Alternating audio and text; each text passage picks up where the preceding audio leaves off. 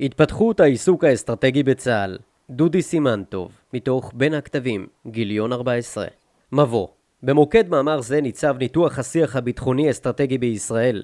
אחד הגופים המרכזיים במסגרת הקהילה האסטרטגית בישראל הוא החטיבה האסטרטגית באגף התכנון, אג"ת, המהווה במשך שנים ארוכות הגוף המוביל בסיוע בגיבוש אסטרטגיה ביטחונית בהקשרים רבים ומגוונים. יחד עם זאת, מאמר זה לא עוסק בחטיבה בלבד, אלא מנתח את המרחב בה היא פועלת, המטה הכללי והביטחון הלאומי, והוא עשוי לתרום גם לגורמים אחרים במערכת הביטחון הישראלית, אשר עוסקים בגיבוש אסטרטגיה ביטחונית, כמו אגף המודיעין, אגף המבצעים והמטה לביטחון לאומי. ברקע לכתיבת העבודה הקיימת הכרה בכך שקיימות בשיח הביטחוני בישראל ריבוי הגדרות וגישות ביחס למושג אסטרטגיה והדבר מביא לעיתים למבוכה ולהיעדר שפה משותפת בקהילה האסטרטגית הביטחונית. ואומנם, יש הגורסים במידה רבה של צדק כי ביטוי למבוכה זו יצר זילות של המושג אסטרטגיה. אסטרטגיה היא מושג שהזדהם במקומותינו, כל מה שגדול דיו הוא אסטרטגי. כל מה שעוסקים בו מנהיגים, בין שבעניינים אזרחיים ובין שבעניינים צבאיים, הוא אסטרטגי. כל שינוי ארגוני נקרא בימינו שינוי אסטרטגי.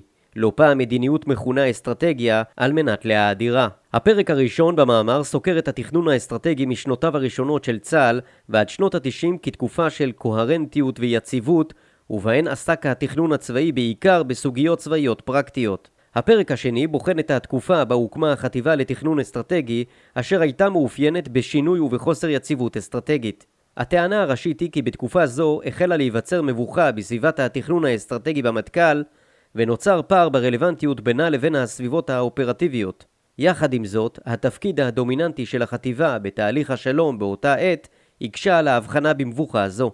בפרק השלישי הסוקר את התרחבות והתגוונות הסביבה האסטרטגית בישראל מוצגת התגברות המבוכה והרחבת הפער משום שהמונופול ממנו נהנתה החטיבה האסטרטגית פסק הואיל וקמו גופים חדשים במערכת הביטחון הישראלית והקשר הישיר והאינטימי עם הדרג המדיני נחלש. הפרק הרביעי סוקר את היחסים בין הדרג המדיני לדרג צבאי בהקשר לפיתוח אסטרטגיה ובוחן האם ובאילו תנאים יוכל הקברניט להיות שותף בלמידה אסטרטגית. הפרק החמישי והמסכם מציג את רעיון הקהילה האסטרטגית כמענה לצורך לפתח שילוביות תפיסתית רוחבית בין הגופים החדשים שקמו בעשורים האחרונים בישראל. כדי לכתוב עבודה זו נדרשנו לפתיחות מצידה של הקהילה האסטרטגית בעבר ובהווה. קצינים מהחטיבה האסטרטגית לרבות ראשי החטיבה לשעבר ומפקדים בהווה שיתפו בלבטיהם ובמבוכות שהם חשים ביחס לאחריות הדרג המקצועי הצבאי במסגרת השיח עם הדרג המדיני באשר לתפקוד החטיבה ולשינוי שחל בו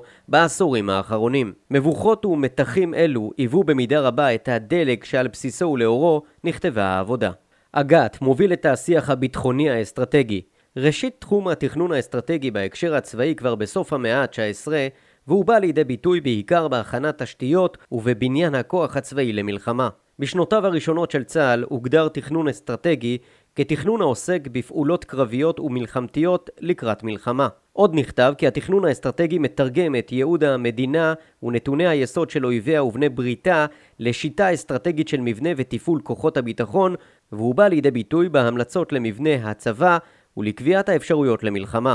בשנת 1974 הוקם אגף התכנון כאחד הלקחים של מלחמת יום הכיפורים ותפקידיו היו עיבוד תורת המלחמה ותורת בניין הכוח בהתאם למדיניות הביטחון, תכנון בניין צה"ל, הכנת מתארים והערכות מצב בתחום האסטרטגי ואחריות מטה לתחומי הביטחון הלאומי שקשורים לצה"ל. כראש אג"ת שימש אברהם תמיר שעסק גם בהכנה לאפשרות של הסדרי שלום והשתתף אף בשיחות עצמן. בהקשר בניין כוח אג"ת לא הצליח למרות הניסיון של תמיר לבלום באותם שנים את הגידול החד שחל בסד"כ של הזרועות, אוויר ויבשה, לאחר מלחמת יום כיפור. עד סוף שנות ה-80 היה אגף התכנון בצה"ל, אג"ת, גוף התכנון האסטרטגי היחיד במדינה ולעיתים קרובות ניהל שיח הדוק עם הדרג המדיני. כך למשל ניתן לציין את השיח הישיר בין גורמי התכנון במטכ"ל, הגופים שקדמו לאגף התכנון, לבין דוד בן גוריון בשנות ה-50 בשאלת גיבוש עקרונות תפיסת הביטחון ואופי צה"ל. דוגמה אחרת היא מעורבות של גוף התכנון הצה"לי בראשות יובל נאמן, ששימש רמ"ח תכנון בשנות ה-50 בתחום הביטחון הלאומי. נאמן ואנשיו הכינו מחקר שהצביע על מגמות התיישבות לקביעת האוכלוסייה והגבולות. באותן שנים היה במחלקת התכנון ענף ביטחון לאומי, והוא היה מוקד שיח ברמת גיבוש האסטרטגיה הביטחונית של ישראל. בראשית שנות ה-70, בין השאר, נוכח הגידול החד בשטחה של המדינה, עלה הצורך בהקמת גוף תכנון ביטחוני אסטרטגי, והוקם מטה לביטחון לאומי בשיתוף צה"ל ומשרד הביטחון. מספר שנים לאחר מכן, הוקם בשנת 1976 אגף משותף לצה"ל ולמשרד הביטחון, האגף הביטחוני-מדיני, גם הוא בראשות אברהם תמיר, תחת שר הביטחון שמעון פרס. תמיר העיד כי באותה תקופה תפקד כיועץ לביטחון לאומי ונהנה מסיוע של כל משרדי הממשלה. הייתה זו פעם ראשונה ויחידה בה רוכז המאמץ התכנוני האסטרטגי במערכת הביטחון בארגון משותף, והוא שימש בעת ובעונה אחת ראש אגף במשרד הביטחון ובצה"ל, בדומה ליועץ הכלכלי לרמטכ"ל המשמש גם ראש אגף התקציבים במשרד הביטחון. בהמשך, ביוזמת שר הביטחון עזר ויצמן, פוצל אג"ת והוקמה לצידו במשרד הביטחון בשנת 1979 היחידה לביטחון לאומי, ילל, שעסקה בין השאר בעבודות כגון תפיסת הביטחון הלאומי של ישראל ומדיניות בתחום התשתיות בראייה ביטחונית כגון פחם.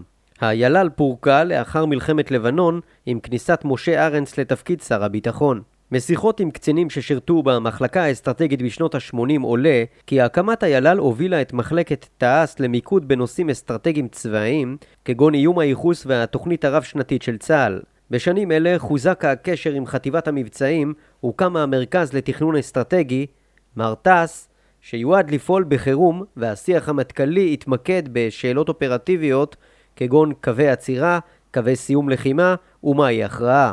במהלך אותן שנים, שר הביטחון יצחק רבין אף אישר את תפיסת הביטחון שנכתבה באג"ת. סוגיה מרכזית שהאג"ת עסקה בה באותם שנים, בפיקוד האלוף אביהו בן נון, הייתה ביטול פרויקט הלוי. נושא אחר שהתפתח באג"ת בשנות ה-80 בין השאר לאור הסכם השלום עם מצרים היה הדיאלוג האסטרטגי והאופרטיבי עם ארצות הברית. הסביבה האסטרטגית עד סוף שנות ה-80 הושפעה מאוד מהמלחמה הקרה בין המעצמות ומתאר הייחוס של ישראל היה מדינות ערב הקרובות ובראשן מצרים עד הסכם השלום עימה וסוריה. האתגר האסטרטגי של ישראל התייחס בעיקר לסוגיות צבאיות כמו קווי עצירה, קווי סיום והכרעה. יוצא דופן הייתה המעורבות העיצובית בלבנון אולם דומה שדווקא זו הותירה ספקנות באשר ליכולת של ישראל להיות מעורבת בעיצוב אקטיבי של הזירות סביבה.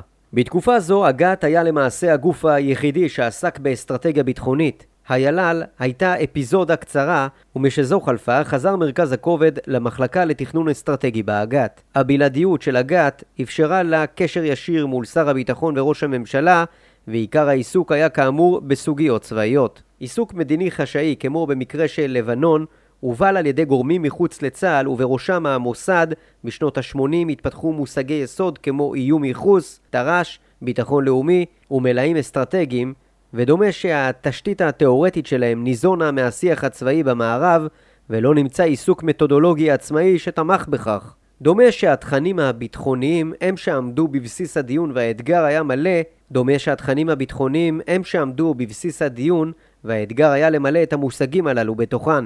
הקמת החטיבה לתכנון אסטרטגי כביטוי לשינוי בסביבה האסטרטגית של ישראל. שנות ה-90 מסמנות שינוי מקיף בסביבה האסטרטגית של ישראל, קריסת ברית המועצות, תום מלחמת איראן-עיראק, האינתיפאדה הראשונה שסימנה עימות בסביבה אזרחית, מלחמת המפרץ ואיום הטילים, ירידת האיום מצד צבאות ערב הסדירים, ועליית האיום מצד ארגוני טרור וגרילה כמו חיזבאללה, וועידת מדריד בעקבותיה. בשנת 1994 הוקמה החטיבה לתכנון אסטרטגי, כאשר הסיבה הישירה לכך היו שיחות השלום והצורך בגוף הכנה שיבצע עבודת מטה לקראת משא ומתן ובמהלכו עם מדינות ערב, השיחות הרב צדדיות והשיחות עם הפלסטינים. בשנים אלו היה לחטיבה לתכנון אסטרטגי תפקיד מפתח בשיחות הביטחוניות עצמן ואף בפיתוח של סוגיות הקשורות למשא ומתן ושאינן ביטחוניות כמו הסדרים כלכליים, הן משום שלא היה גורם אחר והן משום האמון והאינטימיות ששררה בינה לבין הדרג המדיני. דומה שהרלוונטיות של המסמכים והתוכניות שהציגה החטיבה בהקשר של שיחות השלום נבע מכך שהעובדות כללו שילוב של כלל הגורמים הרלוונטיים במערכת המדינתית, החל מהרמה האסטרטגית ועד הרמה הטקטית, כמו סימון הגבול, לשם מתן מענה לסוגיות אזרחיות במשא ומתן, הפעילה החטיבה יועצים מתחומים שונים שאינם צבאיים במסגרת יחידת מילואים, שכונתה בעת הקמת אג"ת יחידת איגום מומחים. הקמת החטיבה לתכנון אסטרטגי נתנה מענה לצורך ממוקד, והוא כתיבת עבודות מטה לשיחות השלום. הרלוונטיות של אג"ת עלתה והדבר בא לידי ביטוי במעורבות אישית של ראשי החטיבה בשיחות שלום ובקשר ישיר שהיה להם עם הדרג המדיני הבכיר. כאמור, אם נבחן את הסביבה האסטרטגית של ישראל, נראה שחלו שינויים דרמטיים באתגרים ונוצר פער וחוסר רציפות בין האתגרים עמם התמודדה ישראל עד שנות ה-80 לבין האתגרים החדשים. אלה חייבו היערכות תפיסתית חדשה. לצד המשך קיומם של המושגים הצבאיים המסורתיים, החלו להתפתח בהגת גישות ומתודולוגיות חדשות באשר להליכי חשיבה ותכנון אסטרטגיים. במסגרת המתודולוגיות שפותחו באותם שנים בולטת עבודה שעסקה בהערכת מצב אסטרטגית, מושג שלא היה קיים עד אותה עת. להלן ניתוח ביקורתי של המתודולוגיה הזו, ולמרות שברור שמדובר בדוגמה בלבד, ניתן להניח שהיא מייצגת את תלך הרוח התפיסתי שהיה קיים בחטיבה בשנותיה הראשונות. השלבים המרכזיים לצורך גיבוש הערכת מצב אסטרטגית היו שלב ראשון קבלת צי"ח מרמה ממונה בדרג הצבאי כדי שתתמקד בסוגיות שמזוהות על ידם כמרכזיות לדיון. בבקשה לקבל צי"ח על המתכנן האסטרטגי חטיבת התכנון האסטרטגי לכלול ניתוח ראשוני של המציאות, תהליכים רלוונטיים לתקופת הערכה. שלב שני, הגדרת גבולות לעבודה באילו זירות וסוגיות עוסקים. שלב שלישי, שלב הניתוח באמצעות טכניקה של סיור מוחות. יודגש כי הניתוח אמור להיות מבוצע על ידי אנשי החטיבה האסטרטגית האחראים להביא לשולחן את המידע הרלוונטי, מודיעיני, תקשורתי, הם יוצרים תמונה אינטגרטיבית, מסקנות, משמעויות והשלכות על התמונה האסטרטגית של ישראל, שמהווה בסיס לדיון. שלב רביעי, בניית תרחישים לשלוש עד חמש השנים הבאות וניתוח כל תרחיש. שלב חמישי, המלצות. החטיבה תמליץ על מה לעשות ואיך ליישם ברמה העקרונית, מבלי להיכנס להיבטים טקטיים ומבצעיים. לפי התהליך המתואר לעיל ניתן לראות כי הקברניט או המצביא אינו מהווה חלק מתהליך פיתוח הידע וההנחה של מגבשי הערכת המצב הייתה, ככל הנראה, שניתן לחלץ ממנו את ההבנות ואת הסוגיות לדיון באמצעות צי"ח, מושג שהושאל מהמודיעין. ההנחה היא שזרימת הידע היא חד-כיוונית, קרי, השאלה מועלית על ידי הגורם המתכנן והקברניט נותן את התשובה. אין כאן מודעות לאפשרות של פיתוח ידע משותף שיכול להיווצר באמצעות שיח ולמידה משותפת. קיימת התחשבות בזמנו הדחוק של הקברניט, והנחה כי אין לו זמן להקדיש לנושא גיבוש האסטרטגיה והמדיניות. ניתן להבחין כי קונספט מעגל המודיעין מהווה מקור השראה גם אם באופן מובלע לתפיסת התכנון האסטרטגי ולפיו מתקיים ממשק מינימלי בין אנשי המודיעין לדרג המדיני, תהליך פיתוח הידע והחשיבה מתבצעים בתוך ארבע אמותיה של המערכת המודיעינית, והמושג של פיתוח ידע משותף ושיח נעדר לחלוטין. הדבר מושפע, כך ניתן לשער, גם מכך שמרבית קציני התכנון האסטרטגי בצה"ל ובגופים אחרים בקהילה האסטרטגית בישראל היוו ואינם עדיין אנשי מודיעין. השלב השני בגיבוש הערכת המצב האסטרטגית אינו מזמין פיתוח ידע חדש. כך למשל, ההבניה של הדיון היא לפי זירות, זירה בינלאומית, זירה אזורית, וסוגיות קבועות, איומים ביטחוניים על ישראל, והיא משקפת מבנה ארגוני וחשיבתי שהיה קיים באותה עת, ואינה מאפשרת לפרוץ את מסגרת הדיון עם הופעת אתגרים מסוג חדש, סייבר למשל, או אתגרים חוצי זירות או גלובליים, המדינה האסלאמיסטית למשל. השיטה בה התבצע התכנון האסטרטגי הינה שיטה של סיור מוחות, שאינו מובנה ואינו שיטתי. הצלחה, אם יש כזו, מתבססת על אינטואיציה וניסיון של המשתתפים. ואומנם, גם במסגרת השיח הפנימי בשנים האחרונות בחטיבה האסטרטגית באג"ת, למשל, מודגשת השאלה האם תכנון אסטרטגי הוא מדע או אומנות, ומתחדדת השאלה מה ניתן ללמד ומה צריך ללמוד לבד. עצם קיום השאלה מעלה ספק לגבי היכולת ללמד את מקצוע התכנון האסטרטגי, ומייצג מתח שקיים בין זרמים שונים בחטיבה. במסגרת זו ניתן לשאול האם מדובר במקצוע שפועל לפי נהלים ומתודולוגיה סדורה, מעין טכנאי אסטרטגי, או שמדובר בקוסם המגיע בדרך קסם למסקנותיו והמלצותיו. שיטה מובנית שהוצגה במסגרת השיח החטיבה באותם שנים הינה ניתוח סיכונים והזדמנויות באמצעות צוות אסטרטגי. חסרון של מודל זה נובע מכך שהוא מניח שקיים מודל אסטרטגי אחד אשר רלוונטי לכל הארגונים, חוזקות, חולשות, איומים, הזדמנויות, וכי המענים, החלופות וההיבטים השונים ידועים, וכי כל שנותר הוא לשבצם כראוי. כלומר, אין צורך בפיתוח ידע חדש כחלק מתהליך החשיבה האסטרטגי וביצירת מענה ייחודי להקשר החדש העומד על סדר היום האסטרטגי. בנוסף, מניח המודל כי האיומים העיקריים על הארגון ידועים ומוכרים, כאשר בפועל הסכנה הרובצת לפתחם של ארגונים היא שהם אינם מודעים לאיומים המתהווים היוצרים פערי רלוונטיות קשים. סוגיה נוספת הינה ההנחה שניתן לקבוע מראש האם מדובר באיום או בהזדמנות, וכי אין אפשרות להפוך איום להזדמנות. בשלב ההמלצות צוין כי במסגרת החשיבה האסטרטגית לא תהיה כניסה לדיון בפרטים מבצעיים או טקטיים. במסגרת שיח פנימי של החטיבה האסטרטגית באג"ת בשנים האחרונות עלה כי קיימת מודעות לאפשרות שההמלצות שניתנות במסגרת עבודות המטה האסטרטגיות אינן ישימות וכי הדבר מתואר כאחד הכשלים האופייניים בגישת תכנון האסטרטגי. בהמשך לכך במסמך המתודולוגי משנת 2000 אין התייחסות ישירה לרמה האופרטיבית הקושרת והמחברת בין הסביבה האסטרטגית לטקטית ואשר בלעדיה לא ניתן לומר אם ההמלצה רלוונטית. יצוין כי שנים ספורות לפני שנכתב המסמך החל לפעול בצה"ל המכון לחקר תורת המערכה, המלת"ם, שפעל באותן שנים להנחלת תודעה מערכתית בצבא. נראה כי התודעה המערכתית לא חלחלה באופן נרחב למגדל השן האסטרטגי במטכ"ל, ואומנם דוח מבקר המדינה שפורסם באותה שנה ציין כי לא היה כל קשר בין הענף הצבאי בחטיבה למלת"ם,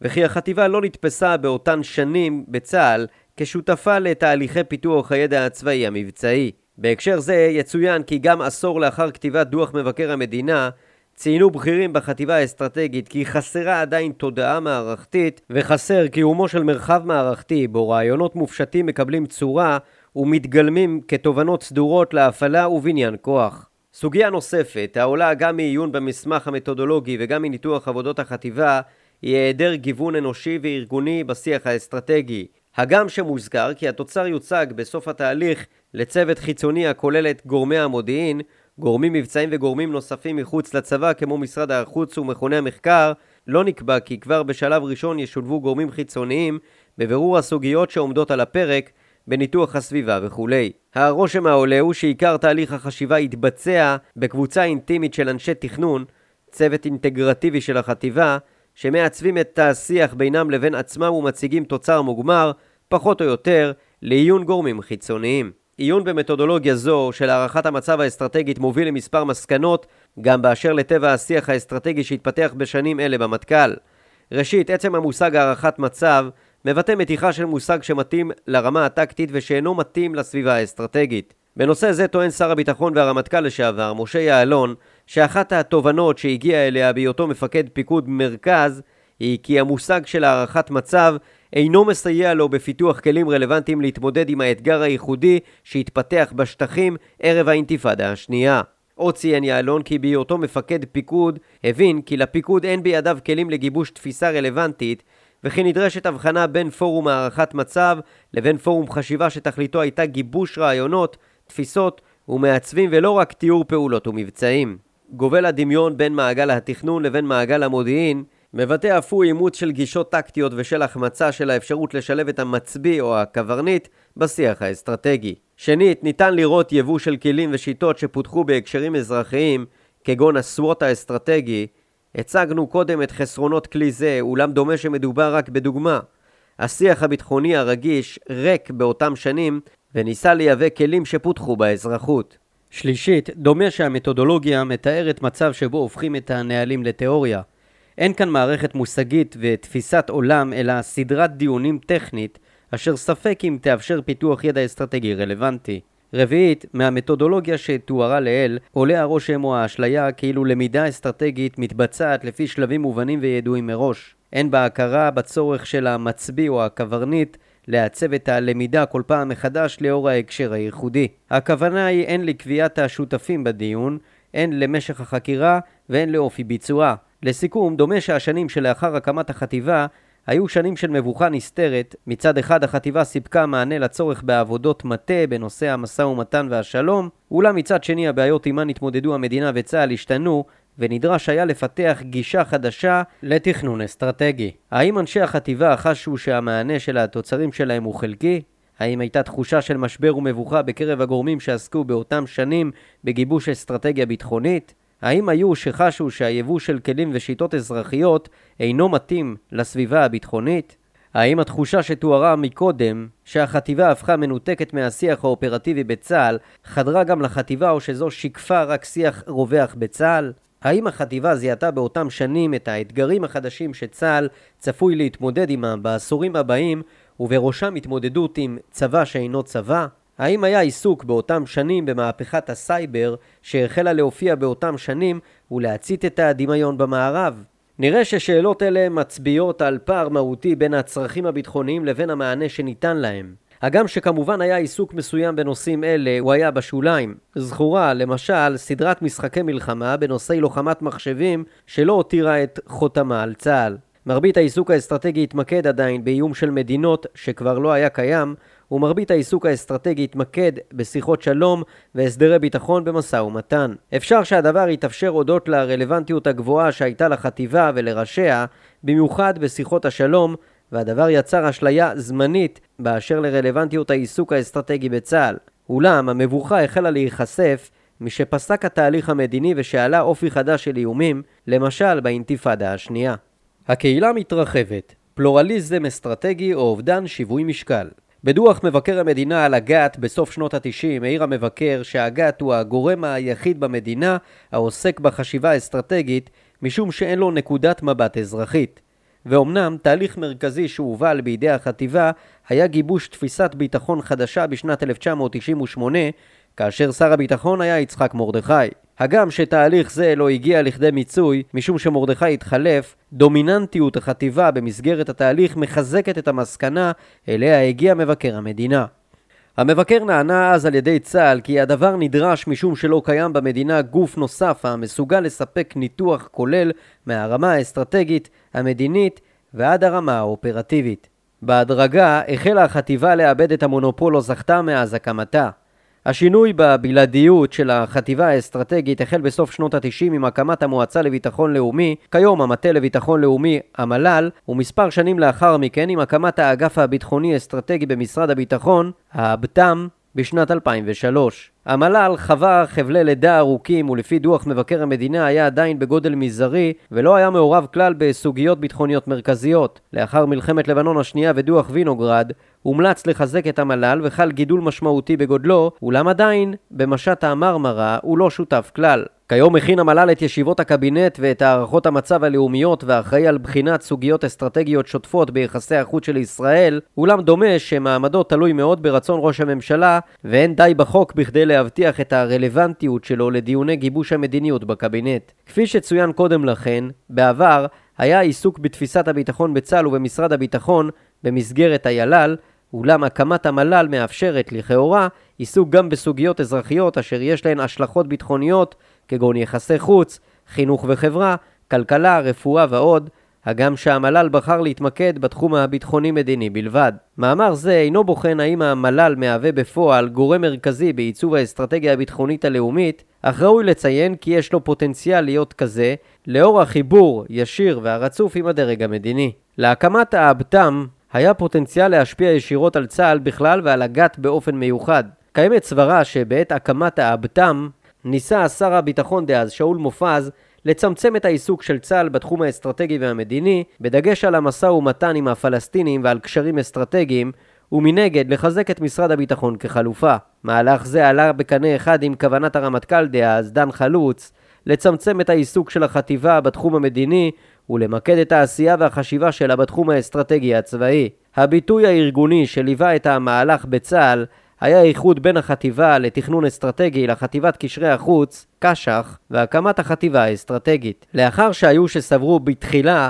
כי הקמת האבט"ם תייתר את הקיום של הגת, דומה שהפגיעה במעמד הגת לא הייתה כה חמורה, ובכל מקרה המהלך לא הביא לחיזוק משרד הביטחון. החזון בהקמת האבט"ם היה להקים אגף משמעותי שהיווה בסיס לגיבוש האסטרטגיה בידי שר הביטחון, המהלך נתקל בהתנגדות הרמטכ"ל דאז וכן בקשיים במימוש מול נציבות שירות המדינה. התוצאה הייתה הקמה של אגף קטן שמתבסס גם על קציני צה"ל, רובם אגב יוצאי החטיבה האסטרטגית. בסופו של דבר נוצר מצב מורכב שבו מרכז הכובד התכנוני נותר בצה"ל, אולם עיקר הקשר מול שר הביטחון הוא של האבט"ם, אשר העומד בראשו עד לאחרונה האלוף במילואים עמוס גלעד, מנהל קשרים אסטרטגיים מול גורמים אזוריים בכירים. לדברי שר הביטחון הקודם, משה יעלון, היה ניתן להתבסס על הגת כגוף תכנון משותף, כפי שנעשה בעבר, אולם כעת משהתבסס האגף הביטחוני מאוחר מדי לשנות זאת. שינוי מפת הגופים האסטרטגיים הן במגזר הממשלתי, משרדי ממשלה נוספים כמו המשרד לעניינים אסטרטגיים ומשרד המודיעין,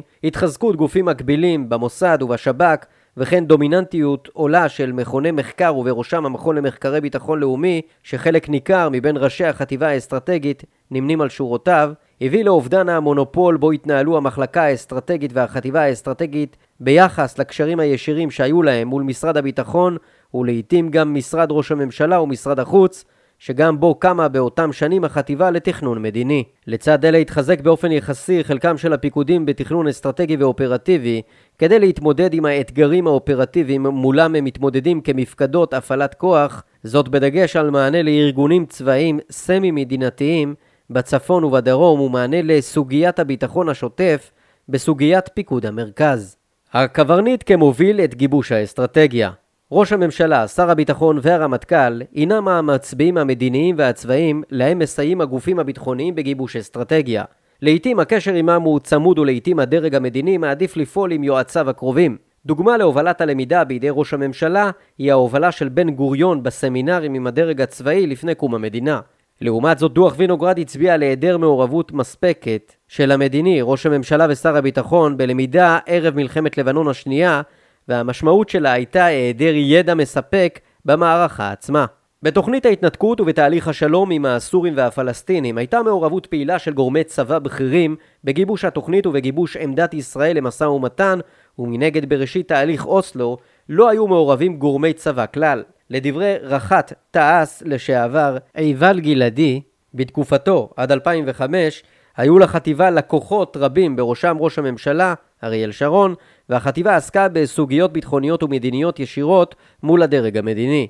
הוא ציין כי לאחר מכן בוצע תיקון יתר לצד השני. בהקשר לשיטת פיתוח הידע בתוך הצבא, יצוין כי קיימת שונות בין הרמטכ"לים השונים, כך למשל משה יעלון האמין בתהליכי למידה בהובלה אישית של המפקד, ואף ביצע זאת כמפקד פיקוד מרכז וכרמטכ"ל, לעומת זאת, דן חלוץ הבהיר כבר בשיחת הפתיחה שלו כרמטכ"ל, כי הוא מצדד בקיומם של פורומי חשיבה ופיתוח ידע, אך הוא אינו רואה עצמו כמוביל הלמידה. בעשור האחרון דומה שהקשר בין הארגונים האמונים על עבודת המטה שאמורה לסייע בגיבוש האסטרטגיה בצה"ל ובראשם החטיבה האסטרטגית באג"ת לבין הדרג המדיני התמקד בעיקר בנושאים צבאיים. כאמור, ייתכן שמדובר בתנועת מטוטלת אשר באה כתגובה למה שנתפס בדרג המדיני כמעורבות יתר של צה"ל בשנות ה-90. אפשר שחלק מהקברניטים לא חשו בנוח עם מעורבות רבה מדי של לובשי מדים בגיבוש האסטרטגיה והעדיפו ליצור סביבם שורה של יועצים בהם נתנו את אמונם. לפי עדות בכיר בחטיבה האסטרטגית לשעבר, חילופי שלטון והעדפה אישית של ראש ממשלה שלא רצה לעבוד עם רשות הצבא, הביאו אף הם בתקופות מסוימות לנתק בין הגת לדרג המדיני. יישום עיקרון של מעורבות עמוקה של הקברניט בעיצוב האסטרטגיה מחייב שחרור ממסורות של העברת צי"ח לקבלת הכוונה לכאורה מהדרג המדיני כפי שתואר במעגל התכנון האסטרטגי בפרק השני. הדרג המדיני יכול לגבש סביבו את קבוצת הלמידה המבוססת של הקהילה האסטרטגית ועל יועציו האישיים. הרעיון של העברת תשובה לצי"ח, ושבעקבותיה תתגבש בגוף אחר האסטרטגיה שתוצג בהמשך לקברניט, נראה בעייתי ומהווה מתכון לגיבוש אסטרטגיה אשר מקבל ההחלטות לא יהיה שלם עמה, ואשר ידחה אותה ברגע האמת, כפי שקרה למשל הרמטכ"ל חלוץ במלחמת לבנון השנייה. בנוסף, בהיעדר מעורבות פעילה של הקברניט בגיבוש האסטרטגיה, יש החמצה של הידע והניסיון שלו, אשר יכולים לתרום לעיצוב המדיניות. התבססות על קריאת מסמכים וסיכומי דיונים של הדרג המדיני כאילוץ, לאור מצב של היעדר חיכוך ישיר עמם, הינה בעייתית ומקשה על סיוע בגיבוש אסטרטגיה רלוונטית. תנאי הכרחי לגיבוש אסטרטגיה מוצלחת הוא יצירת שותפות ושיח פתוח ומתמשך בין כל הדרגים בתוך הצבא ובין הדרג המדיני לצבאי. בשיח כזה קיימת אפשרות לצדדים לאתגר את זולתם, והדבר מאפשר הבנה טובה ומדויקת יותר של האיום, של היכולות המצויות בידי הצבא ובידי שאר המנגנונים ושל היכולות המדיניות. יחד עם זאת, גם בקרב ראשי החטיבה האסטרטגית לשעבר וגם בקרב הדרג המדיני קיימת הבנה שהדרג המדיני לא תמיד ירצה או יוכל לשתף את הדרג הצבאי בכוונותיו. במקרה שכיח כזה יכול הדרג הצבאי ללמוד על כוונות הדרג המדיני כפי שאלו עולות בתקשורת, מפיו או מפי עיתונאים המקורבים לו. הניסיון של מדינות שונות, למשל ניסיונם של האמריקנים בעיראק ובאפגניסטן, מוכיח כי כל אימת שהשיח בין הדרגים היה שיח סגור, קרי הנחיות חד-כיווניות, לא גובשה אסטרטגיה רלוונטית להתמודדות עם האתגרים המורכבים באותן זירות, ולא הוצבו אסטרטגיות מתחרות לזו שנבחרה. במקרים בהם השכילו הדרגים לפתח שותפות ולשכלל את השיח ביניהם, במובן של שינוי מבנה השיח וקיומו כשיח פתוח, עוצבה אסטרטגיה שהובילה לתוצאות טובות יותר, שמשמעותן התאמה טובה יותר בין המאמץ הצבאי למטרה המדינית. מחקר של מכון רנד שעסק בסוגיה קובע כי הקו המטושטע שבין מדיניות לאסטרטגיה מחייב את הדרג האזרחי והדרג הצבאי להיות מעורבים בשיח דינמי ואינטגרטיבי על מנת לייצר אסטרטגיה מוצלחת, אבל לרוב הם נכשלים בכך. אין התאמה בין המטרות, דרכי הפעולה והאמצעים בעטיין של מטרות מדיניות שאפתניות מדי, דרכים לא רלוונטיות למימוש המטרות או אמצעים לא מתאימים. בהקשר זה קראו קצינים בכירים בצה"ל לאחריות משותפת בין הדרג המדיני לדרג הצבאי כבסיס למבנה שונה של יחסי גומלין ביניהם, וזאת לא מתוך בלבול בתפקידים שלהם, אלא מתוך הנשיאה המשותפת שלהם באחריות. שר הביטחון הקודם, משה יעלון, נקט גישה יוצאת דופן וביצע דיוני חשיבה ולמידה בשיטה של שיח פתוח, והדבר צוין אף על ידי חלק מהקצינים שהשתתפו בדיונים אלו כדיונים מפרים אשר הובילו, בין השאר, את המערכת הביטחונית להכנה תפיסתית טובה לאינתיפאדת הסכינים. עם זאת רבים מהקברניטים מעדיפים, כאמור, נוכח מאפייני השיטה הפוליטית בישראל, לשמור את הקלפים קרוב לחזה, ולא מאפשרים לדרג הצבאי או הממשלתי להיות מעורב בגיבוש האסטרטגיה. לפיכך, השאיפה לערב את המצביא או הקברניט אינה תמיד אפשרית ויש לקחת בחשבון שהגם שהיא ניתנת ליישום ביתר קלות בתוך המערכת הצבאית, למשל מפקד פיקוד עם המטה שלו, או הרמטכ"ל עם קבוצת אלופים שהגדיר כרלוונטית, הרי שבמערכת הפוליטית היא עלולה להיתקל בחסמים משמעותיים. מביזור ארגוני לקהילת ידע אסטרטגית. עם הקמת צה"ל פעלו מחלקת תכנון ומחלקת המודיעין במסגרת אגף המטה, אג"ם, באופן אינטימי והרמוני. לאחר הקמת אגף המודיעין בשנת 1953, אגף התכנון בשנות ה-70 ואגף המבצעים בסוף שנות ה-90 הושלם למעשה פירוק אג"ם והאתגר של המטכ"ל היה לשמר ולהדק את השיח הפנימי שלו תוך יצירת מרחבי חשיבה משותפים. נורית גל הצביעה במאמרה על היחלשות התיאום במטכ"ל בעשורים האחרונים הן בתחום הפעלת הכוח והן בבניין הכוח הצה"לי והציעה לשחזר את האג"ם באופן חלקי לא כולל חטיבת המחקר שתישאר באמ"ן, גבי סיבוני הציע לאחד את כל פונקציות התכנון להפעלת כוח באמ"ץ. רעיון דומה לשינוי מבני עלה בצה"ל לפני מספר שנים ונועד למקד את העיסוק האסטרטגי בסיוע על ההיבטים האופרטיביים. המשמעות הייתה להעביר את החטיבה האסטרטגית לאמ"ץ. ראשי החטיבה האסטרטגית שהתנגדו למהלך גרסו כי אמ"ץ צריך לסייע לרמטכ"ל בהפעלת כוח, ואילו אג"ת צריך להיות המטה האסטרטגי של הרמטכ"ל ודרכו לדרג המדיני. אחרים הדגישו את חשיבות ההפרדה בין גוף אופרטיבי לאסטרטגי,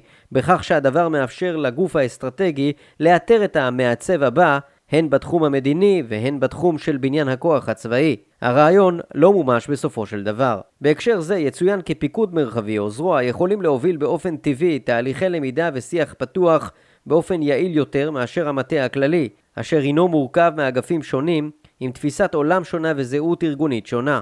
ואומנם קיימות דוגמאות רבות לתהליכי למידה אפקטיביים בפיקודים ובזרועות לעומת מיעוט יחסי של תהליכי למידה מובנים ושיטתיים במטה הכללי. סמי תורג'מן, אלוף פיקוד הדרום בעבר, הצביע על כך שתובנות שפותחו בפיקוד הופנמו בשיח עם המטכ"ל ועם הדרג המדיני, ואף משה יעלון תיאר מפגשי למידה שהתקיימו בין פיקוד מרכז לראש הממשלה ושר הביטחון דאז, אהוד ברק, ואשר במסגרתם אתגר הפיקוד את התפיסה האסטרטגית של הדרג המדיני. סיכום, עבודה זו כוללת תיאור היסטורי של התפתחות החטיבה לתכנון אסטרטגי, אשר הייתה בגלגוליה השונים הגוף המשמעותי בעיצוב ומימוש מהלכים אסטרטגיים ביטחוניים ומדיניים. אולם ככל שהמחקר התקדם עלה כי הסיפור כבר אינו החטיבה לבדה, אלא השיח האסטרטגי בכללותו, הן במטכ"ל והן בישראל בכלל. בעבודה הראינו כיצד התהוותה והתפתחה הקהילה האסטרטגית בישראל, ממצב שבו היה להגת דומיננטיות כמעט מוחלטת בשנות ה-70, למצב שבו היא אחד הגורמים בקהילה, גם עם גורם משמעותי.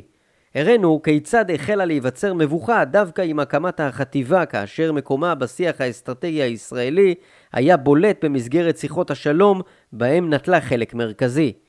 המבוכה נוצרה לאור השינוי בסביבה האסטרטגית של ישראל מחד ונוכח היעדר מתודולוגיה אסטרטגית מתאימה כאשר ניסיונות לייבא תפיסות, כלים ושיטות מהשדה האזרחי נידונו לכישלון. בהמשך הראינו כיצד תחומי השיח הישיר בין החטיבה לבין הדרג המדיני הצטמצמו מאוד והתמקדו בעיקר בנושאים צבאיים. השינוי בנוף של הקהילה האסטרטגית הרחיב את הפער ואת המבוכה במיוחד משפסקו שיחות השלום. בעבודה בחנו את הצורך בהובלת תהליך גיבוש אסטרטגיה על ידי המצביא או הקברניט והראינו את החשיבות הרבה של מעורבותו בעיצוב תהליך הלמידה, לרבות קביעת המשתתפים ומשך הזמן המוקדש לכך. גישה אשר מנסה לפתח אסטרטגיה ללא האסטרטג, נידונה לכישלון. לאור הקמת ארגונים נוספים לצד אג"ת שתכליתם עיסוק באסטרטגיה, ראוי להכיר בהתהוות קהילה אסטרטגית שכוללת את הגופים העוסקים בשיח האסטרטגי במדינה. קהילה זו אינה קובעת את האסטרטגיה, אלא נדרשת לסייע לקברניטים ולמצביעים. היא כוללת בראש ובראשונה אגפים בצה"ל, אג"ת, אמ"ן ואמ"ץ, משרדי ממשלה ורשויות מדינתיות, המל"ל, משרד הביטחון, משרד החוץ, מוסדות אקדמיים, מכוני מחקר ואקדמיה. ההכרה בקיומה של קהילה אסטרטגית חיונית בכדי לפתח את השיח, תוך ניצול היתרון היחסי של כל רכיב בה, להקים ולתחזק מרחבים רשתיים משותפים, לפתח שפה מתודולוגית משותפת והכשרה, ולהקל על זרימה וגיוון כוח האדם בקהילה.